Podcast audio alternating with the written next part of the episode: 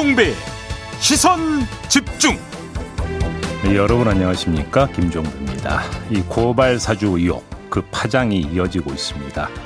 윤석열 후보 측은 추미애 사단의 정치 공작이라면서 법적 대응을 예고하고 있는데요. 3부에서 검사 출신이자 윤석열 캠프 대외협력 특보를 맡고 있는 김경진 전 의원에게 입장 들어보고요. 그에 앞서 추미애 전 법무장관 연결해서 당시 윤석열 검찰총장과 손준성 검사의 관계는 어떻게 파악하고 있는지 직접 들어보겠습니다. 한편 어, 윤석열 후보 측은 관련 보도를 한 뉴스버스에게 증거가 있으면 밝히라 이렇게 요구하고 있는데요. 2부에서 뉴스버스 취재기자 직접 그 입장 들어보겠습니다. 9월 6일 월요일 김종배의 시선집중 광고 듣고 시작합니다.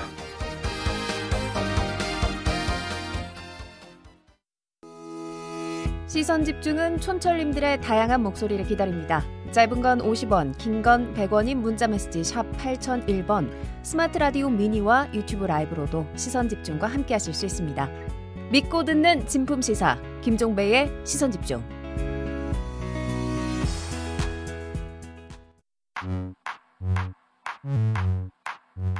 뉴욕에 뉴욕 타임즈가 있다면 시선 집중에는 JB타임즈가 있다. 촌철살인 뉴스 총정리 JB타임즈.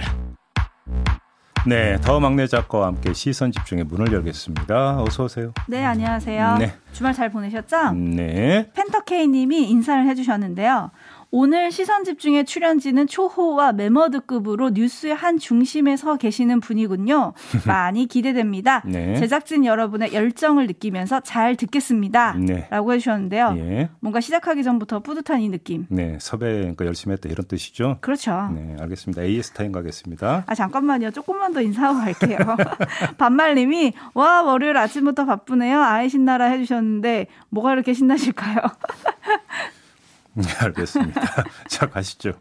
네, A사인 가겠습니다. 공급이 미뤄졌던 모더나 물량이 오늘 255만 회분이 들어옵니다. 음. 이로써 이제 9월 첫 주까지 공급하겠다던 물량의 96%가 들어오는 건데요. 네. 아직 25만 회분이 부족합니다. 음. 그래서 이를 두고 지난달에 강도태 차관 등 우리 정부 인사들이 모더나 항의 방문하러 미국까지 갔었잖아요. 그랬죠. 그때 든 비행기 값만 1,600만 원인데 음. 결국 펑크가 났다 이런 비판 기사도 있더라고요. 네. 지난주 금요일에 방대본 백영택 단장이 말하기를 일종의 벤처 회사인 모더나가 혁신적인 백신을 만들어서 갑자기 크게 생산하고 이러다 보니까 음. 조금 문제들이 생겼는데 앞으로 우리 정부가 계속 항의하고 협의하면서 잘하겠다 이런 얘기를 했었잖아요. 네.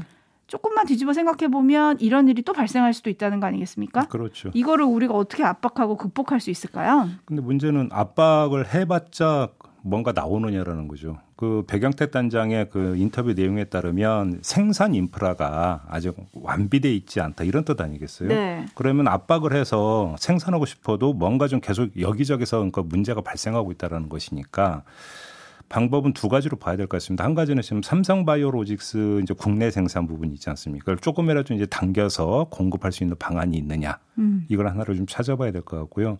또 한 가지는 계속 모더나 그러니까 이 모더나가 감나무는 아니지 않습니까? 계속 감나무요? 네, 쳐다만 보고 있을 수는 없잖아요. 아, 그럼요. 그렇게 된다면 루트를 좀 다른 쪽으로도 아하. 더 이제 그 확장하는 방안도 좀 강구를 해야 되는 거 아닌가 이런 생각도 좀 드네요. 그렇습니다. 또 음. 앞으로 지켜봐야 될 것 같고요. 네. 자, 뉴스 분석이 함께한 제이비타임즈 오늘 주목할 뉴스 챙겨드리겠습니다. 첫 번째 뉴스 오디오로 먼저 만나보시죠. 국민의힘 선관위가 주최한 대선 경선 후보들의 공정 경선 서약식. 공정 경선 윤석열, 최재형 등 8명의 후보는 참석했지만 유력 주자인 홍준표, 유승민 등 다른 후보 4명이 보이지 않습니다. 선관위가 역선택 방지 조항 도입 여부를 계속 논의하기로 하자 후보 4명이 예고한 대로 행사를 보이콧한 겁니다. 후보들의 공개 반발에 정홍원 선관위원장은 한때 사의 표명까지 하며 공개적으로 불만을 토로했습니다. 윤석열 전 검찰총장은 경선 룰에 대한 언급 없이 원칙적 입장만을 밝혔습니다. 정권을 교체해서 이 나라를 제대로 리드해 나갈 수 있는지를 제대로 보여줄 수 있는 그런 경선이 되도록. 네, 어제 참 여러 가지 일이 있었죠. 네. 정홍원 선관위원장 사의 표명에다가 철회했는데 일종의 시위라고 봐야 되는 거 아니겠습니까? 네. 아무튼 이 갈등이 계속되고 있는데 앞으로 당분간 계속될 수밖에 없을 것 같다. 이런 말씀 좀 드려야 될 것 같습니다. 음, 어제 국민의힘 선거관리위원회가 7시간의 경론 끝에 네. 역선택 방지 조항을 도입하지 않기로 했는데 음. 그래도 갈등은 봉합이 안 되는 건가요? 그러니까 예를 들어서 이제 그 1차 컷오프는 100% 국민 여론조사로 하기로 했는데 이제 책임 당원 20% 여론조사를 반영한다 이런 거잖아요. 네. 그렇게 이제 타협책을 그러니까 찾은 것 같은데 네. 그럼에도 불구하고 이거는 하나 이제 계기 요인에 불과하고 음. 결국은 본질은 줄다리기죠. 있잖아요. 네. 그러면 줄다리기가 왜 나타나고 있는가 이걸 좀 봐야 되는 건데 그래서 네. 뿌리가 결국은 도련해진 거냐 가지만 친 거냐 이걸 봐야 되는 거잖아요. 네. 자 그럼 역선택 방지 조항부터 한번 다시 봅시다. 음. 쟁점이 된 이유가 뭐겠어요? 그걸 도입하느냐 마느냐 여부에 따라서 후보 우열 구도에 영향을 미친다고 봤기 때문 그렇죠. 아니겠어요? 누가 더 유리하고 불리해지냐. 그렇죠. 이 말을 다르게 표현하면 경선 구도가 아직 유동적이라는 얘기가 되는 거잖아요. 음. 왜? 윤석열 예비 후보가 대세론을 형성하기는커녕 오히려 불안한 상황이 계속되고 있기 때문이잖아요. 네. 결국 이 갈등이 해소되기 위해서는 윤석열 예비 후보가 확 치고 나가든가 음. 아니면 뭐 예를 들어서 2위 주제인 홍준표 후보가 골든 크로스를 연출한 뒤에 가속력을 올리던가 음. 그러면서 후보 간 우열고도가 확실해진다면 오히려 더 잠잠해질 여지가 있는 건데 그게 아니라고 한다면 신경은 예민해지는 거고 그렇죠. 조그만 경선을 하나하나에 따라서 유불리가 달라진다라고 판단을 하면은 싸움의 어떤 그 농도는 더 짙어지는 거 아니겠습니까? 네. 그잖아요. 네. 자 이렇게 놓고 본 다음에 윤석열 후보가 확 치고 나가느냐 아니면 홍준표 후보가 확 치고 나가느냐 뭐 또 다른 후보들도 있을 수는 있습니다만 음. 자 지금 고발 사주 의혹 사건이 터진 상황 아니겠습니까? 네. 이런 상황에서 과연 윤석열 예비 후보가 바로 치고 나갈 수 있을까? 상식적으로는 쉽지가 않을 거다라고 봐야 될것 음. 같고요. 그다음에 홍준표 후보가 치고 나간다 하더라도 가속력을 올려서 윤석열 후보와의 경쟁 구도에서 압도적인 우위를 그러니까 만약에 차지한다. 이게 이제 가능성이 얼마나 있는지도 궁금하고 음. 또 그렇게 된다더라도 거기까지는 시간이 필요하겠죠. 네. 그렇기 때문에 당분간은 밀고 당기기는 계속될 수밖에 없다. 이렇게도 볼 수 있는 거겠죠. 네. 그리고 사실 여론조사 하나가 나오면 이제 서로 자기한테 유리하게 해석하기도 하는데 어제 이런 논란 속에서 홍준표 후보가 야권 주자 중에 지지도 1위에 오르는 여론조사가 나왔습니다. 네. 간단히 개요 소개해드리면 음. 경기신문 의뢰로 RN서치가 지난 3일과 4일 전국 만 18세 이상 1,017명을 대상으로 실시한 여론조사였는데요.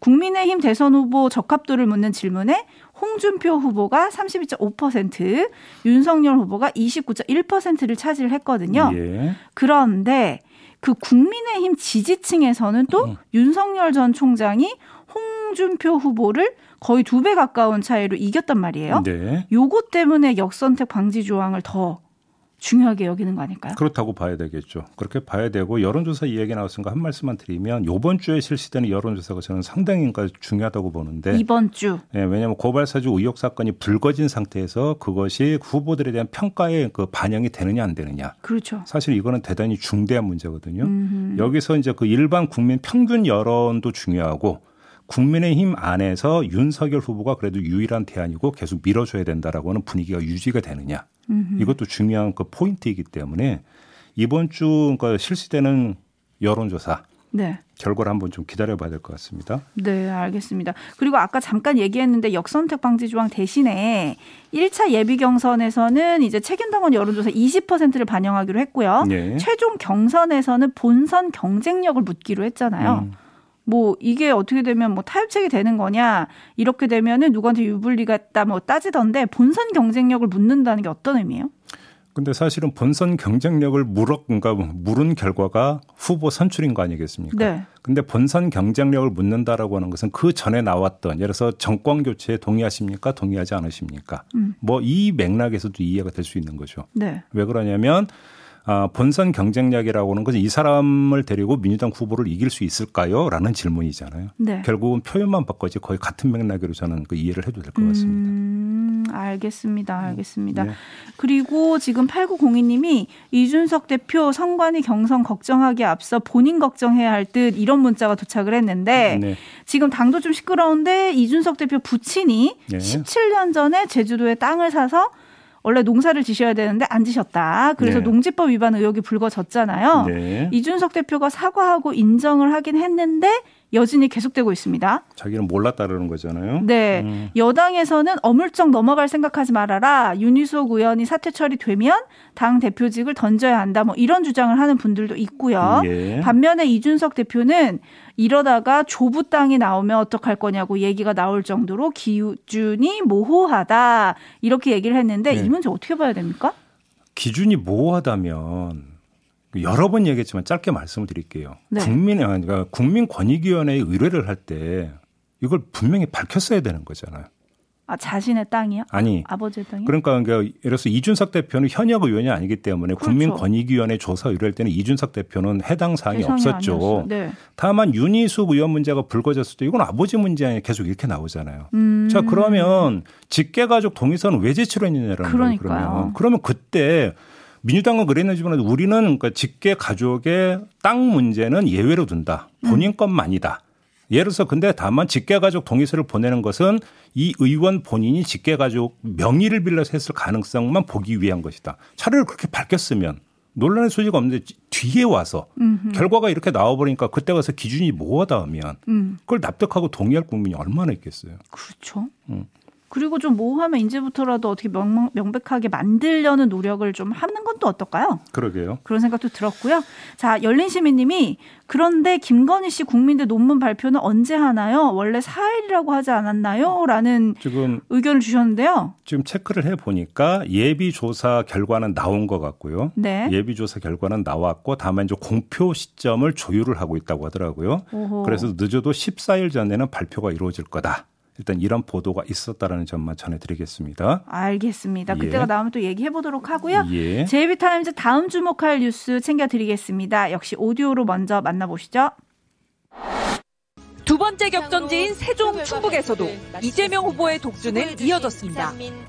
선거인단의 절반인 1 3 0명가량이 투표한 가운데 이 후보가 또 과반 득표에 성공한 겁니다. 득표율이나 또 지지율에 연연하기보다는 기대치에 맞게 제가 최선을 다하겠다 이런 마음으로 앞으로도 임하려고 생각하고 있습니다. 권리당원과 대의원들의 뜻을 겸허하게 받아들입니다. 앞으로 남은 일정 모두 최선을 다하겠습니다. 민주당 경선은 오는 주말 대구와 강원에서 이어지는데 12일 이른바 1차 슈퍼위크에서는 전체 선거인단의 3분의 1 규모인 64만 명의 1차 국민 선거인단의 표심이 공개돼 그 결과가 주목됩니다. 네. 네. 그 결과가 저도 주목됩니다. 왜 그러냐면 간단히 이야기하면 이런 것 같습니다. 아, 그 다음에 이제 호남 음. 추석 직후에 호남 경선이 있습니다. 네. 여기서 이낙연 그 대표가 뒤집기를 하느냐 마느냐가 사실은 제가 볼 때는 경상구도에서 가장 중요한 분수령인 것 같습니다. 음 근데 그 이번 주말에 TK 지역과 강원 지역 그 경선, 네. 그다음에 12일 슈퍼이크. 네. 여기서 어 이낙연 후보가 이재명 후보를 따라잡거나 내지 제치는 모습을 보이지를 못하면 음. 호남 표심을 과연 움직일 수 있을까?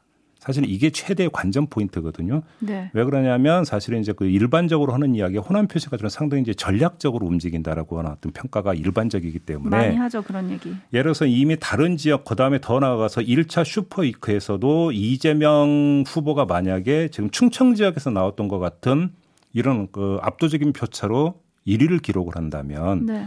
호남 표심의 어떤 전략적 표심에 어떤 영향을 미칠지는 사실은 어느 정도로 가늠해 볼 수 있지 않겠습니까? 그런데 이런 상태에서 호남 출신인 이낙연 후보가 여기서도 만약에 이기지를 못한다라고 한다면 네. 이건 중요한 분수령이 될 수가 있는 것이죠. 네. 그렇기 때문에 호남 그 자체의 경선보다 호남 전에 열리는 TK 강원 지역의 경선과 그다음에 슈퍼이크 음. 이 결과가 상당히 중요할 것 같다. 이 말씀만 드리겠습니다. 그 기세를 몰아서 누가 이길 거냐 요거를 봐야 된다는 말씀이신 거잖아요. 네. 네, 상당히 좀 뻔한 얘기신 것 같아서 네 신선하진 않았다. 음. 네, 하지만 새겨 듣겠습니다. 경선이 그런데, 진행이 되고 있으므로 네, 네, 네. 자제를 해야 됩니다. 그런데 이게 선거인단 그 표수를 보니까요. 음. 사실 충청 표심보다는 그 국민선거인단 1차 결과가 이제 나오잖아요. 12일에. 예. 그때 나오는 표수가 굉장히 많더라고요. 음. 그리고 그거는 이제 당신보다는 좀 더 민심이 반영이 된 거라서 음. 진짜 분기점은 여기다. 뭐 이렇게 분석하시는 분들도 있더라고요. 아니 그러니까요. 근데 지금 그 충청 지역에서 이루어진 게 이제 당심이잖아요. 당심. 네. 근데 지금까지 지금까지 일반적 분석은 뭡니까? 이재명 후보 같은 경우는 민심에 비해서 당심이 상대적으로 취약하다. 그랬죠. 이런 게 예. 일반적 분석이었는데 지금 충청 지역의 당심 결과를 보니까 54%대. 이 압도적인 지금 득표를 기록을 했단 말이죠. 네. 이렇게 놓고 본다면 민심이 오히려 더 탄력을 받을 가능성도 있다고 봐야 되는 거죠. 그다음에 음. 지금까지 여론조사의 추이를 종합을 해보면 이재명 후보 입장에서는 민심보다는 단심이 더 걱정이었다는 얘기는 그러면 슈퍼 이크는 어떻게 되는 거냐? 좀더더 낙관할 수도 있다. 음. 이재명 캠프 쪽에서는 그렇게 볼 수도 있겠죠. 그러니까 어쨌든 일단 1차 성적표를 받아든 거라서 각 주자별 이제 전략에도 변화가 있을 것인가 이게 좀 관심이던데 네. 네거티브를 더 강하게 할 거냐? 단일화를 할 거냐, 중도 사퇴를 할 거냐, 뭐 여러 가지 얘기가 등장을 하던데요. 음. 지금 3728님이 충남에 비해서 충북에서 정세균 후보 좀 투표율이 빠지던데 혹시 이러다 단일화라고 물음표를 보내주셨거든요. 오히려 이런... 이제 요즘은 이제 그 정세균 후보에게 단일화를 물어보면 오히려 이제 불쾌감을 숨기지 않던데요. 네네. 단일화 가능성 별로 없는 것 같은데요. 네. 그러면 후발 주자들 어떻게 해야 될까요? 뭐 네거티브를 더 강하게? 아니면 전공법으로? 근데 사실은 그 충청 지역에서 나타난 이 당심은 어떻게 분석을 해야 되냐면 특정 요인이 후보별 네. 쟁점에서 특정 요인이 영향을 미친 게 아니라 그 여러 요인 후 그러니까 캠프 간의 어떤 공방이나 음. 이런 것들이 벌어짐에도 불구하고 이거에 대한 종합 판단이 이루어졌다라는 거거든요. 네. 그러니까 쉽게 하면 이제 뭐 거의 다수의 거의 모든 언론이 분석하는 게 이거잖아요. 될 만한 후보 밀어준다라고 네. 하는 당심이 작동한 결과다. 이렇게 봐야 되기 때문에 결국은 이 판세를 어떻게 다시 재조정하느냐의 문제는 음. 지지율 추이가 결국은 그 영향을 미치게 돼 있다. 그죠? 네. 그런데 지금까지 어떤 지지율 추이를 보면 특정 요인이 판을 뒤집는 요인으로 작동이 되지가 않았다라는 거죠. 음. 알겠습니다. 상대가 누가 되느냐에 따라서 국민의힘 경선에도 영향을 줄지 이것도 좀 궁금하긴 하거든요. 민주당이 먼저 정하니까요. 네. 이것도 좀 살펴보도록 하고요. 뉴스와 분석이 함께한 제이비타임즈 다음 주목할 뉴스는 어떤 건가요? 코로나 이야기 좀 하겠습니다. 전해철 행정안전부 장관이 코로나 신규 확진자 수가 3주 연속 감소하고 있다고 밝힌 다음에 백신 접종 완료자에 대한 혜택을 확대하는 방안을 검토하겠다고 밝혔어요. 네. 그러면서 일부 완화된 거리두기가 4주 연장된 것과 관련해서 자영업자와 소상공인의 고통을 해소하기에는 충분하지 않은 수준이지만 엄중한 방역 상황을 고려한 불가피한 조치라는 점을 이해해 달라. 이렇게 이제 양해를 구했는데 음. 하지만 자영업자 비대위는 8일 모레죠. 전국에서 심야 차량 시위를 벌이겠다고 선언을 했어요. 네. 8일 밤 11시부터 다음날 새벽 1시까지 전국 9개 지역 도청과 시청 앞에서 동시에 3천여 대가 참여한다 이렇게 밝혔습니다. 이러지도 못하고 저러지도 못하는 상황의 연속인 것 같습니다. 뭐 그렇긴 한데 제가 볼 때는 다음 달 10월이 터닝 포인트가 될 것 같습니다. 음. 계기가 두 가지가 있기 때문인데요. 손실 보상제가 10월부터 시행에 들어갑니다. 네. 또 하나의 어떤 그 계기는 10월 중에 국민의 70%가 접종 완료할 수 있도록 하겠다라고 전해철 장관이 공언을 한 겁니다. 네.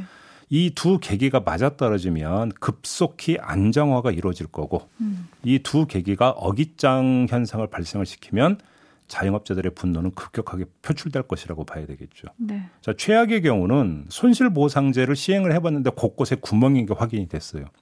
이런 상태에서 백신 접종이 차질을 빚는다. 아. 이래버리면 이건 최악으로 가는 거죠. 상상하고 싶지도 않아요. 네. 반면에 최선의 경우는 손실보상제가 취지대로 상당 부분 어떤 손실을 보상해 주는 것으로 나오면서 거리두기가 대폭 완화되는 경우 음. 이렇게 되면 숨통이 트이게 되는 거 아니겠습니까? 그렇죠. 이 모든 게 결정되는 게 제가 볼 때 10월이라는 겁니다.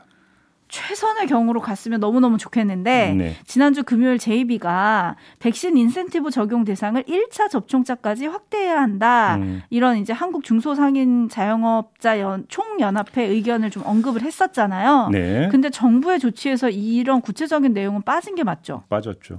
네. 음. 다만 예를 들어서 이제 뭐 여섯 명으로 확대하고 이런 건데 그건 접종 완료자. 를 대상으로 하는 거니까요. 네, 음. 그러니까요. 네. 일단 오늘부터 수도권의 식당, 카페 영업 시간이 밤 10시로 1시간 연장이 되고요. 네. 사적 모임 규모도 백신 접종 완료자를 포함할 경우에 최대 6명으로 늘어나잖아요. 네. 요렇게 조금 늘린 게좀 코로나 확산 없이 잘 유지가 돼가지고 하루빨리 우리 일상이 좀 회복될 수 있었으면 좋겠다 이런 네. 바람을 가져봅니다. 그리고 이제 오늘부터 이제 국민지원금 지급이 그러니까 개시가 되죠. 네. 어, 저도 해당 상인은 이제 아, 새벽에 잠깐 해봤더니 9시부터 하더라고요. 어, 제입이 해당이 되시나요? 그러니까 그래서 조회를 해보려고 하는 거죠. 고소득자 아니세요? 12% 안에 드시는 거 아닙니까? 아, 그랬으면 좋겠습니다. 음, 네. 안 들어도 기부하실 건가요? 저번에 안 받았거든요. 근데 왜 안 받냐고 그런 이야기가 많이 있더라고요. 아니 받아서 써야지. 아 경기를 살리려면. 그럼. 아, 네 그래서 받아서 팍팍 쏘세요. 저희 그래서 어떻게 그때 안 받은 거 어떻게 좀 그 다시 소급 안 되나?